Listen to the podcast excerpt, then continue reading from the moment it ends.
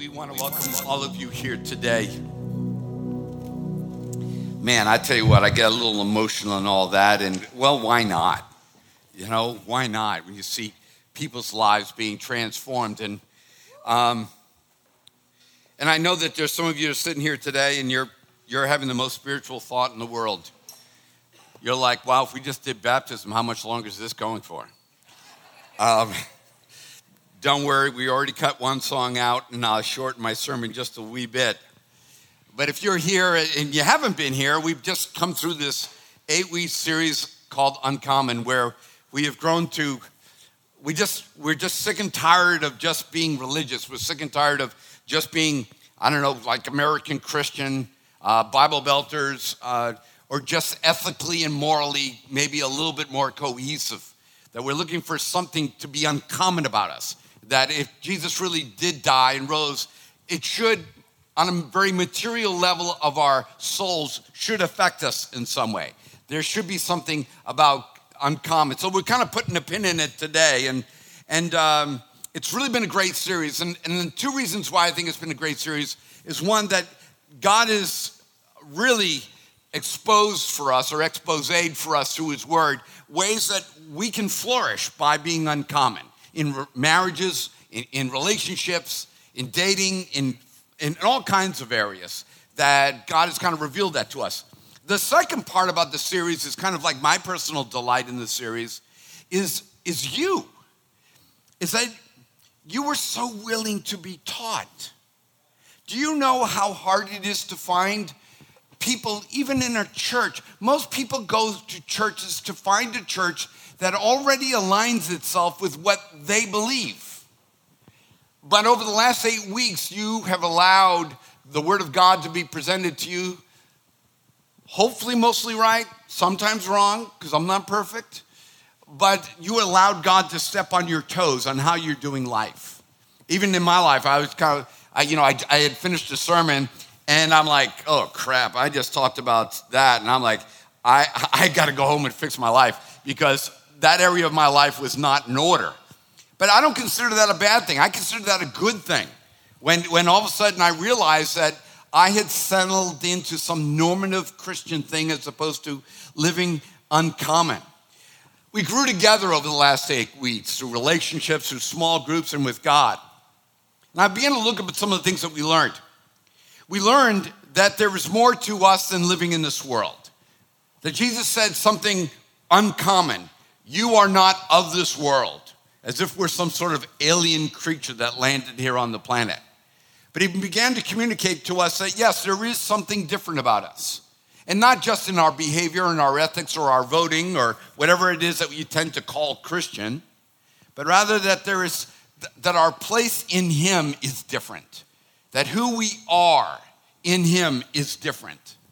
We learned that our character is like a mini culture within us that every one of us have a personal society within us and we create a culture in our family and our relationships that when we walk uncommon when we walk christ-like around people that we have the power of culture creating. We learned that we don't have to strive to be the center of the universe in order to flourish. That if we abide in him we will bear much fruit. We don't have to be the center of everything we learned also that we were created out of a mission of God so that we could live in mission with God, that we could create spaces of flourishing on the planet, that we could create places of safety and love and affirmation and truth on this planet. And then we were challenged, and this one really got all of us, that we were challenged about thinking about ourselves way too highly and way too often and that God challenged us to stop the, the overinflated self in us and to begin to inflate the lives of other people with love and with compassion and truth. We learned about uh, being uncommon even in our vocations, that our jobs are not just jobs, but they are expressions of our faith. That there is no place else on this planet, no more time in your life where you'll spend able to reveal your character with Christ than when you're on your job. how you do your job is important, and God calls us to not just do our job well, not just to do our job for our pay, not to just do what we're told, but to do our job uncommon. Then last week we learned about the power of uncommon treasure, how we use our resources, our advantages in life. That we are, we are called to templing, to create uh, spaces of people for people to flourish and to honor God. So, all of this was uncommon, uncommon compassion, uncommon courage, and uncommon character in our lives. It kind of became a, a map of our human experience for us. You know, it, it became, became like the map that we journey through in life. And we're all, we're all journeying, but this uncommon idea began to become our map and how we traveled. Being uncommon and walking after Christ helps you avoid pitfalls. It helps you recover from misdirections. And I don't know about you, but I've had quite a few misdirections in my life. It helps us to travel with meaning. And we're going to be focusing on that today. What does it mean to travel with meaning? It helps us arrive at fulfillment in our lives. So it not only helped us to discover God's plan for us, but it also helped us to discover His glory, to give Him glory, and, and to help people around us. I'm going to borrow a phrase that's kind of a, a, a buzzword today or a buzz phrase today that I think kind of, for me, laid out the uncommon life. That the uncommon life is discovering God's map of meaning. God's map of meaning. See, so much of our lives are lived. And that's a cool thing. I like living. I mean, it's a pretty good option. But, but a lot of our lives are lived without meaning. Not meaning that we have meaningless lives, because most of us feel like our lives have a meaning. But most of our lives are executed without meaning. We do um, routine to accomplish tasks. You know, so you, you've got a routine, you get up in the morning, I don't know what it is. Maybe you get up, it's six, six o'clock, you go down, you get on the elliptical. You know, you do the elliptical for a while, then you go make your coffee, and then about a certain time, the alarm goes off, you wake up the kids, you get the kids all packed up, and then you get them off to school, and then you go to work. And you do that work, and then at five o'clock you come off, and, and then you go home. And you get the kids, take them back from soccer, you go through the tasks and routines of it all, and then if it's a Wednesday, there's a new Mandalorian out on Disney Plus and so you're like, okay, it's time to watch Mandalorian, and you go through this routine. Nothing wrong with routine, but we go through routine and then we just accomplish the task. And there's a part of us that's satisfied with routine. I mean, it does do something for us, and accomplishment does something for us. But don't we all know that there, you can execute routine and have no meaning in it at all? We work for money's sake. Cool. It's like to get money. Uh, don't like working for free, but you know, we work and we work for money. And and we kind of go through that. And sometimes we can do our jobs without any sense of meaning. Um, we even raise kids for different reasons. Um, one, we raise kids, I'm trying to think, for duty's sake. I got to raise them, they're my kid. You kind of like, you had them, you raise them. And so you can end into a parenting model or mode of execution where you're doing it out of duty. It's because they're your kids and this is what you do. And, you know, on this planet as we raise our children, or you, you raise your kids so that they don't embarrass you in public. Maybe that's your highest paradigm. It's like, just don't act stupid in front of people. And so you're raising your kids, and, and maybe that's the task that you're, you're executing. And so sometimes we find ourselves that we, we can't even control the tasks that we have to do. And a lot of us aren't even picking the tasks that we do throughout the day. And we just go through life, executing life, executing life. I've come to discover this you can't always control the forces that make you do something, but you can control how you do that something. And that's, that's the spaces between the bricks that God wants to get into with the uncommon. That's where He wants to insert meaning into our lives. I mean, just think about it. I, I don't and we boast about nobody's to tell me what to do. I got civil liberties. You can't make me do this and you can't do that. I'm just to ask you to, over the, on Monday, I want you to track how much of you doing what the heck you want to do is actually taking place and how much of it that you got to do is really what's driving your life. And for a lot of us, we can't control some of the things that we have to be involved in and that we have to do. But God is like, listen, I want to help you how you are living in that, help you living in it with meaning. So, living uncommon kind of helps map that out for us. Uh, the Bible has this story about the nation of Israel, God's people. Um, and so God mapped out this, this map of meaning for them.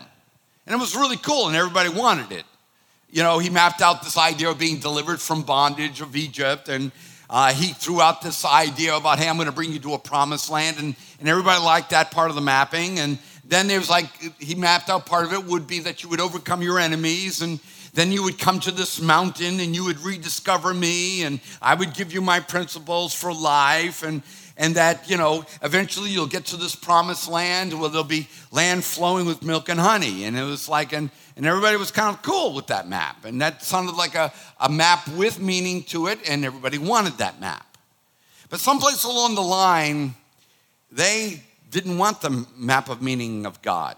They didn't want that any longer they began to re- rebel against God. Um, and their mapping was lost. And they began to wander for like 40 years in the desert. They, they lost the sense of meaning. Now, let me just say, in the middle of all that wandering in the desert stuff, there's laundry that still needs to be done. The tires still need to be rotated. Gas needs to be put in the car. The kids still got to go to school. Money still has to be made. But in the middle of all that, that still has to be done in life, there was a sense of loss in all of it. You, don't have to imagine Israel in the desert to get this. Imagine your marriage at about year seven, or maybe year 12. You know, year, let's go with year 13. You can import some superstition if you want, but also it's not like a five. You know, if there's a five, you get a little excited because, hey, this is 15, this is 20, this is 25. You know, this is our 35th year you're married. But you know, you're 13, there's like no intrinsic like, like joy out of the number, you know? And that's what happens to a lot of our lives. We get into this routine of marriage. You're waking up to the next person, you go through the routine, you taking the kids, am I taking the kids? And there is routine that has to be accomplished. But in the middle of it, you can lose a sense of meaning. And that's exactly what happened to Israel. So the Apostle Paul writes to people like you and me, New Testament people. Okay, so he's, he's writing to us. He's writing to Charleston. He's writing, and he's saying that that Israel story that I just told you about, he said, I need you to read this because this can happen to you you can lose your map of meaning. Not that you lose love of God, but you could choose not to walk in this mapping of fulfillment and meaning and purpose. And so he says, he's saying to me, and he said as he wrote to the Corinthians, hey, read them this story because they may be in this place in their life. They need to, you need to warn them about this.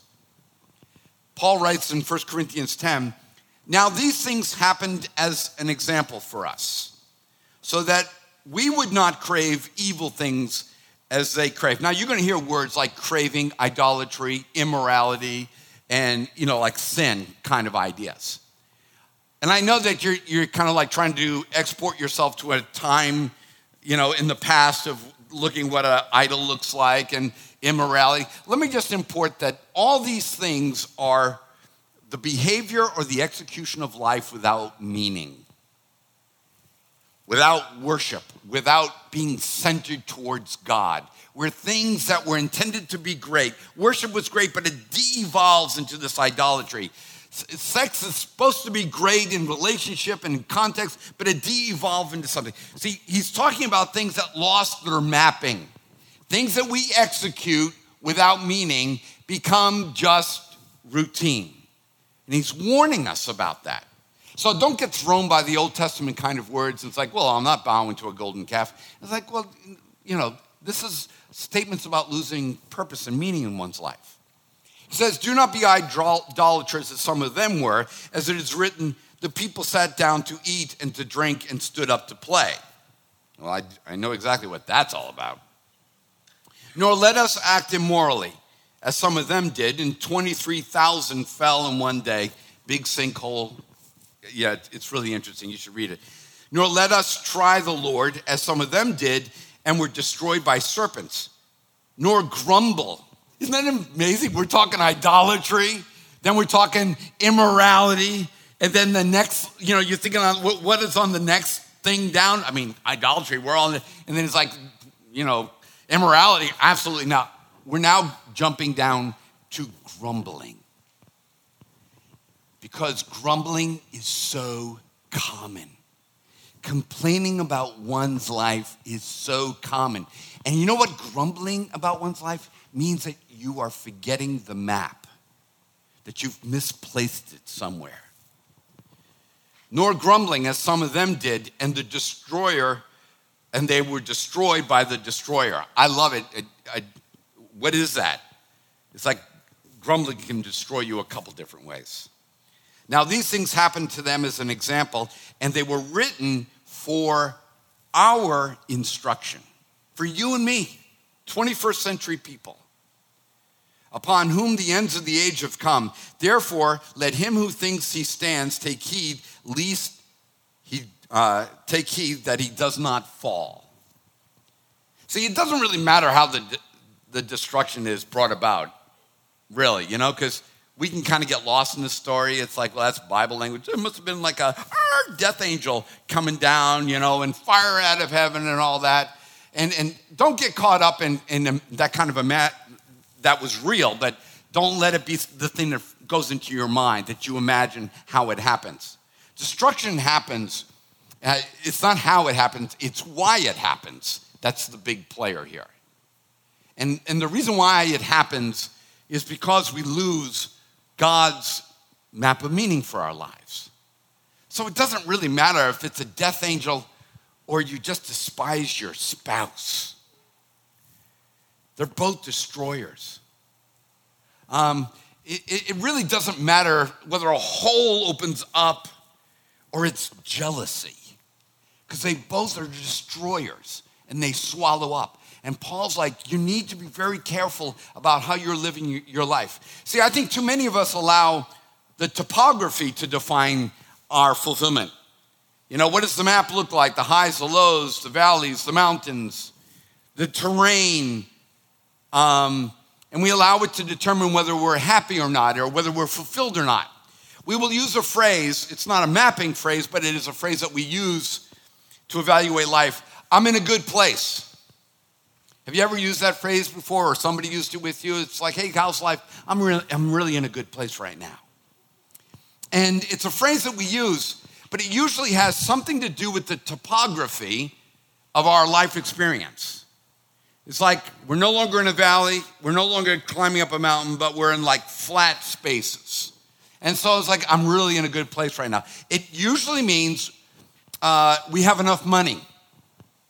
And, and, and, when, and for you, that may be your topography, your map. Is that your finances? Is that you have a good day when your money's good and you have a bad day when your, your money's bad and you, it's, you determine your fulfillment based upon that uh, topography. Or maybe you're enjoying your job and things are going good at work. And so you're in a good place. Or maybe you're not suffering many hardships right now, and, and so you're in a good place. Or maybe your back is not hurting as much this week. And so you're in a good place. Or maybe as a couple, you're not arguing as much. And so your marriage is in a good place. And I think we do this. We, we find fulfillment when we arrive at a good place. But what about all the bad places on the map? I mean, that would require that fulfillment live life only on a, a map of experiences that are good places. But sometimes, and a lot of times, I would be willing to say, is, and that's why we call it the pursuit of happiness, meaning that the default experience as humans is not a good place. It's a difficult place in life. And I've run into some people recently because um, I've found my life over the last couple of years, you know, physical issues, things like that, and then pain that I couldn't handle, and then dealing with depression that came with the pain. And, and it was like I found myself in a bad place. And I was begging God to give me a good place. And that's what most of us go to church to do, to try to find a good place. But I'm beginning to find that the solution is not God putting you in a good place. And so when I get into a bad place, um, I look for people who are living successfully in a bad space. So when my back hurt me and I couldn't, you know, mountain bike anymore and I couldn't, you know, play sports and go to the gym anymore and do stuff like that anymore, it's like I started looking for people who were who were gymmers and and mountain bikers and runners that couldn't do it anymore. And I wanted to, I wanted to find out for them, how do you handle this bad space? Because the doctor says I'm not getting out of this bad space. And I'm praying in faith, asking God to help me out of this bad space, and it hasn't changed. And so I began to notice some of you who, who in your journey right now, you're living in a bad space. And it's interesting. Right now in my life, I'm drawn to people who are living in bad spaces. I want to know, I want to be around people who went through a divorce. I want to be around men who have struggled with pornography. I want to be around people who have dealt with addictions. I want to be around people that uh, are wrestling with pain. And but in it, in that place, they've learned, they've learned joy. They've learned meaning. They're not executing pain for pain's sake, divorce for divorce sake, loss for loss sake, going through death for death's sake, going through breakup for breakup sake. But yet, in it all, they are experiencing this sense of meaning. They've, they've put a pin in the map. See, because really, if you look at that picture, the map that God's got us on of divine meaning is not the paper map. It's the red lines and the pins that are being put in the map. Those red lines in that map up there are representing the travel of meaning between these points, good places and bad places, because we all travel to them. So, some of you, I want to thank you for uh, you're absolutely heroic, absolutely heroic. And I normally wouldn't have noticed you. And I, I will just tell you this, and I told this to two sisters they're about my age and a little bit older. And I told them I was going to use them as an example. But they are, um, I'm, I'm, just, I'm just going to be honest with you. They're not people I would normally notice. Uh, they're not six foot tall. They're not in the gym. They are uh, not A type personalities. They are, uh, uh, they're older, they're shorter, and they're in pain all the time all the time. An accident occurred, it was thrust upon them. They live in pain all the time. And normally I would have missed them because I want to hang out with the people who are in a good place. I want to hang out with the six pack abs people. I want to hang out with that 64 year old guy that's riding that motor, that uh, I was going to say motorcycle, maybe that's in the future, I don't know. But I, I, I want to be around that guy. And now in my life, it's kind of like I've discovered these other people. So these two sisters are amazing. And so I saw them at the picnic yesterday. I put my arms around them and I said to them, I think to their shock, I want to thank you for inspiring me to have hope. And they're looking at me like I was a wacko. And, uh, and it's like, no, you don't understand. Finding people who can live with meaning in the middle of death, in the middle of divorce, in the middle of loss, in the middle of an illness that's not going away, that's amazing. You've discovered something. You're not just going through life and a victim of life, you are discovering meaning in it. And you say, well, you know, aren't we supposed to, life always supposed to be good? Well, life isn't always good. That's why we need to be uncommon. Paul said it this way He said, I'm not saying this because I am in need, for I have learned to be content anywhere on the map. Whatever the circumstances, mountains, valleys, flatlands, I know what it is to be in need, real need. I know what it is to have plenty. I have learned the secret of being content in any and every situation, any location in the on the map. I have learned meaning in it. That's powerful. That prepares you for the next 10 years. That prepares you for tomorrow. That prepares you for poverty. That prepares you for wealth. That way we don't have to get scared. Are we going to have a war with China and Russia? What's going to happen with inflation? What's going on with America? As if our hope is there. But rather, Paul said, I know when it was good, I know when it's bad. I've experienced loss, I've experienced gathering. I, I have learned meaning anywhere on the map. He said, I can do all this through him who gives me strength. That's it right there. The uncommon life. Paul is not talking with pie in the sky mentality. And that's why I hear a lot of Christianity. It's been my biggest beef with Christians, to be honest with you. Is, uh, and, and if you, I know you may not normally come here because you came here for baptism. You know, I'm about to give you a reason why you won't come back um, is because I can't stand pie in the sky Christianity that wants to turn everything into good. Okay? Um, there's actually a theological name for this philosophical and theological bent. It's called consequentialism. It's for your self edification, just want to give you a, a philosophical, theological term. But it is the attempt to make everything that happens, even evil, into something good. And I know you're looking at that and you're like, oh, wait a minute, isn't that what we do? That's what we try to do. We try to turn evil into good. I remember one time somebody had uh, had a family member we experienced as the church. Uh, he killed himself. And I remember in the middle of it, somebody was trying to comfort somebody. Um, and in the family, by telling them, you know, God's going to use this for good. And I'm like, oh my gosh, what do you, so you're, hold on now, wait a minute. We're gonna try to baptize a suicide. It's like, how about just admitting we're in a bad place? An evil happened, a loss happened, you know, death happened. And, and what we try to do is we try to say, well, well, there's really no evil in the world, that everything's really good.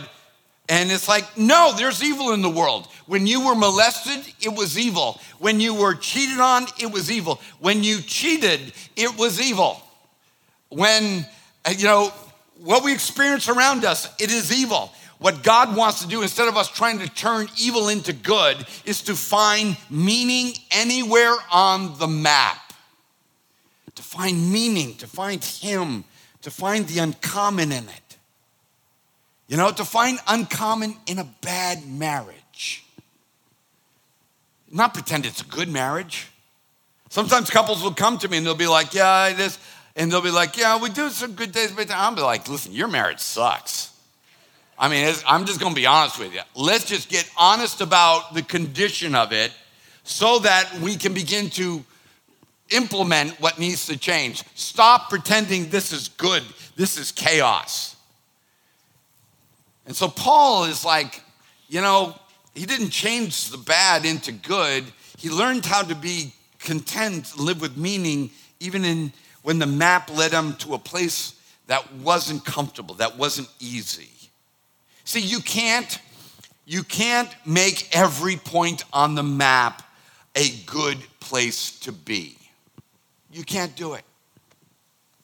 And um, we, we try to do it. Let's see, uh, I want to make this place go. Go get me another woman. Uh, go get me another. Well, let me just say this. Some of you are, have developed since COVID drinking wine every single day.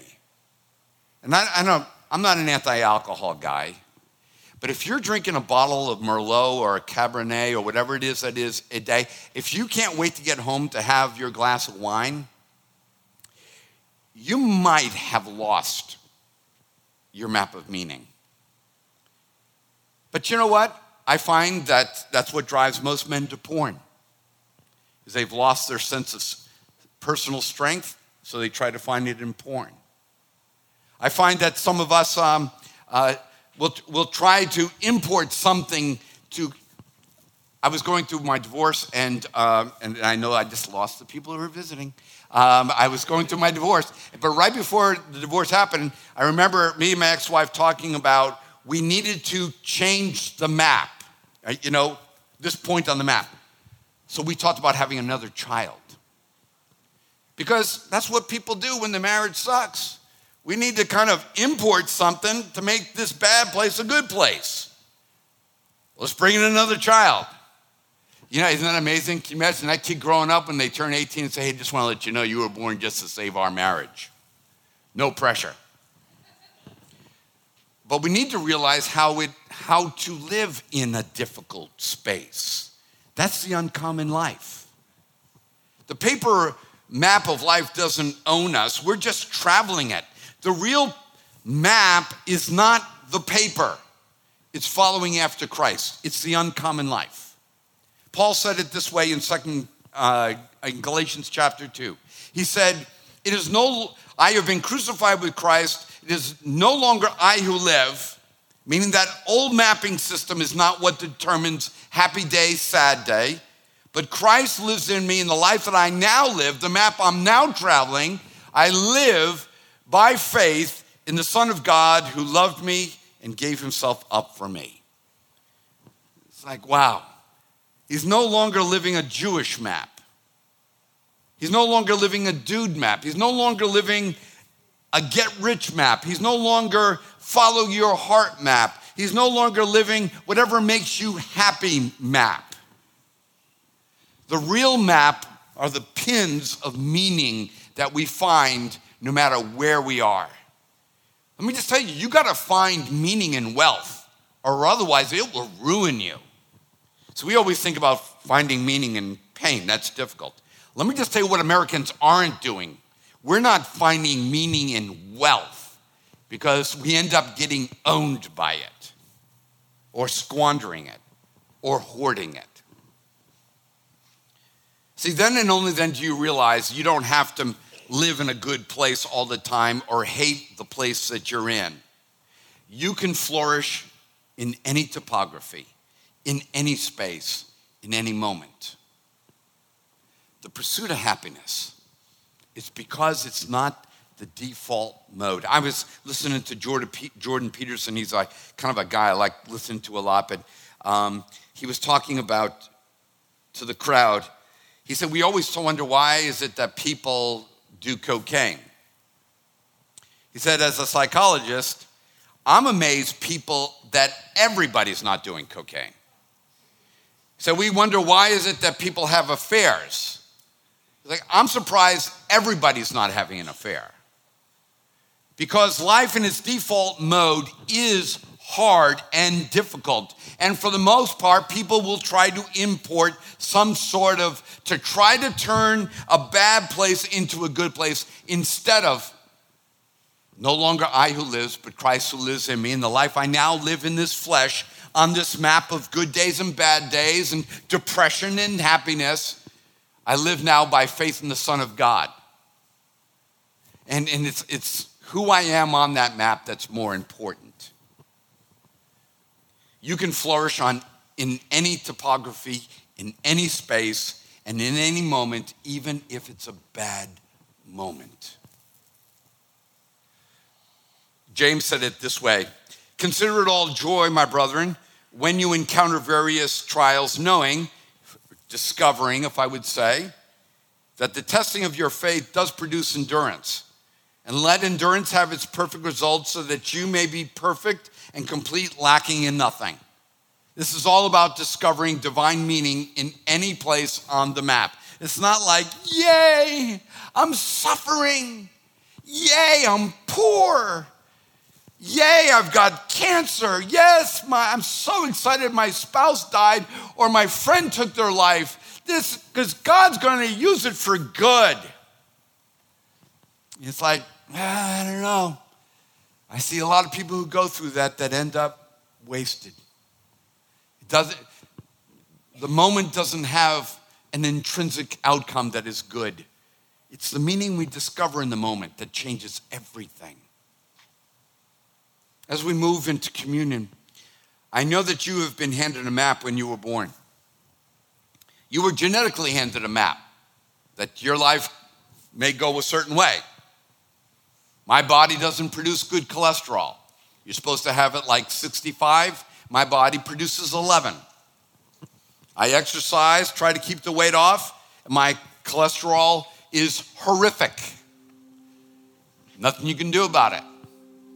Got plaque built up around my heart and all the other stuff, and it's like, whoa, what's that all about? Here's a map. It's called genetics. You didn't get to pick that one. But will I let that map determine who I am? Will I go around moping because my genetic map kind of screwed me over? I know that you might have been born into a map and that from the womb, the abuse of your father, the neglect of your mother was already mapped out, and you came out of the womb to an uphill climb or to a valley of the shadow of death. You didn't even pick that.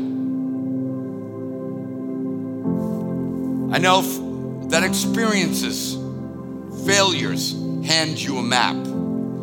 Society wants you to live in a certain place in a certain way.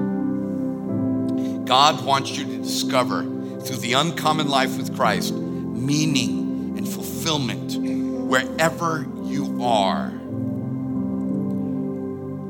I, uh, I was thinking the other day, I was laying in bed, I was just thinking, because sometimes, you know, you get that one o'clock, two o'clock wake up, and um, you're just laying in bed and you're wondering, why am I awake? And I, I was just laying there thinking about how many different kinds of buildings I've been in. And I know that sounds like that's a really odd thought. And I was thinking, no, no. What are the buildings you have been in the most in your life? If you were to like all the time of your 64 years of living, like what are the top three buildings you have been in? Types of buildings. I would say a home would probably be the number one building. I would say the second building is probably a gym. You know, I've always been in gyms all my life, always went to the gym. And then the third would probably be a church. Because I got saved a little later on in my life. And so, you know, I'm now spending a lot of time. And it's like, what is my point? Is that when I try to live life in an uncommon way, I will probably forget all the sermons and all the verses that we went through in the last eight weeks. And you will probably forget most of them. But I recommend that there's probably three you could remember.